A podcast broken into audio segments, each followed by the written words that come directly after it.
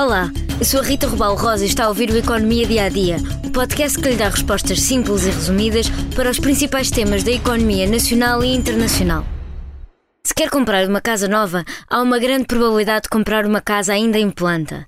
Pelo menos no segundo trimestre deste ano, quase metade das casas novas compradas ainda estavam em projeto. Mas afinal, o que é isto de comprar em planta?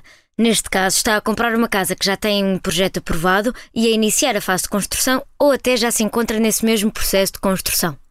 No início, ao assinar o contrato de promessa e de compra e venda, deve pagar 20% do valor. Depois, os outros pagamentos são feitos à medida que as obras avançam e o financiamento junto do banco também é feito por tranches, com um perito da instituição financeira a visitar a obra regularmente para essas mesmas tranches serem libertadas.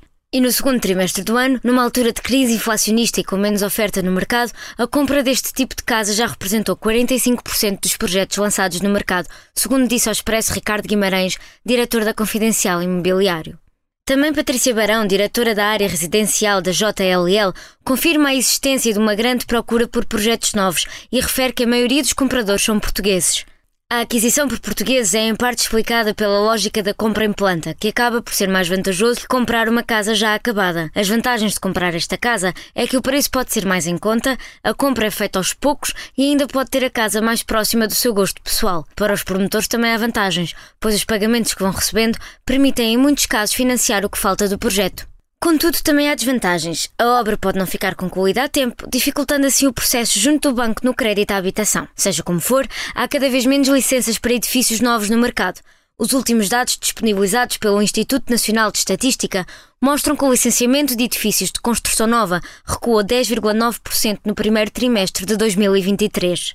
E na ótica de Hugo Santos Ferreira, presidente da Associação Portuguesa de Promotores e Investidores Imobiliários, a pouca oferta que há não satisfaz o mercado, pois de momento está a voltar a concentrar-se nos centros das cidades e com destino às classes mais altas. Ou seja, menos novas casas e praticamente nenhuma para habitação acessível. Uma das bandeiras deste governo que criou o programa Mais Habitação, que viu uma parte das medidas serem vetadas esta semana pelo Presidente da República. Mas o governo já disse que vai manter o plano como está.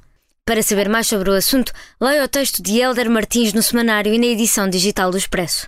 Por hoje é tudo neste episódio do Economia Dia a Dia.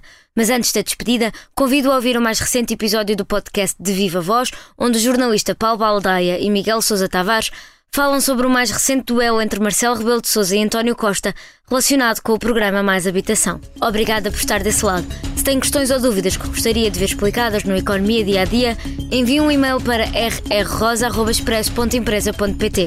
Voltamos amanhã com mais novidades económicas.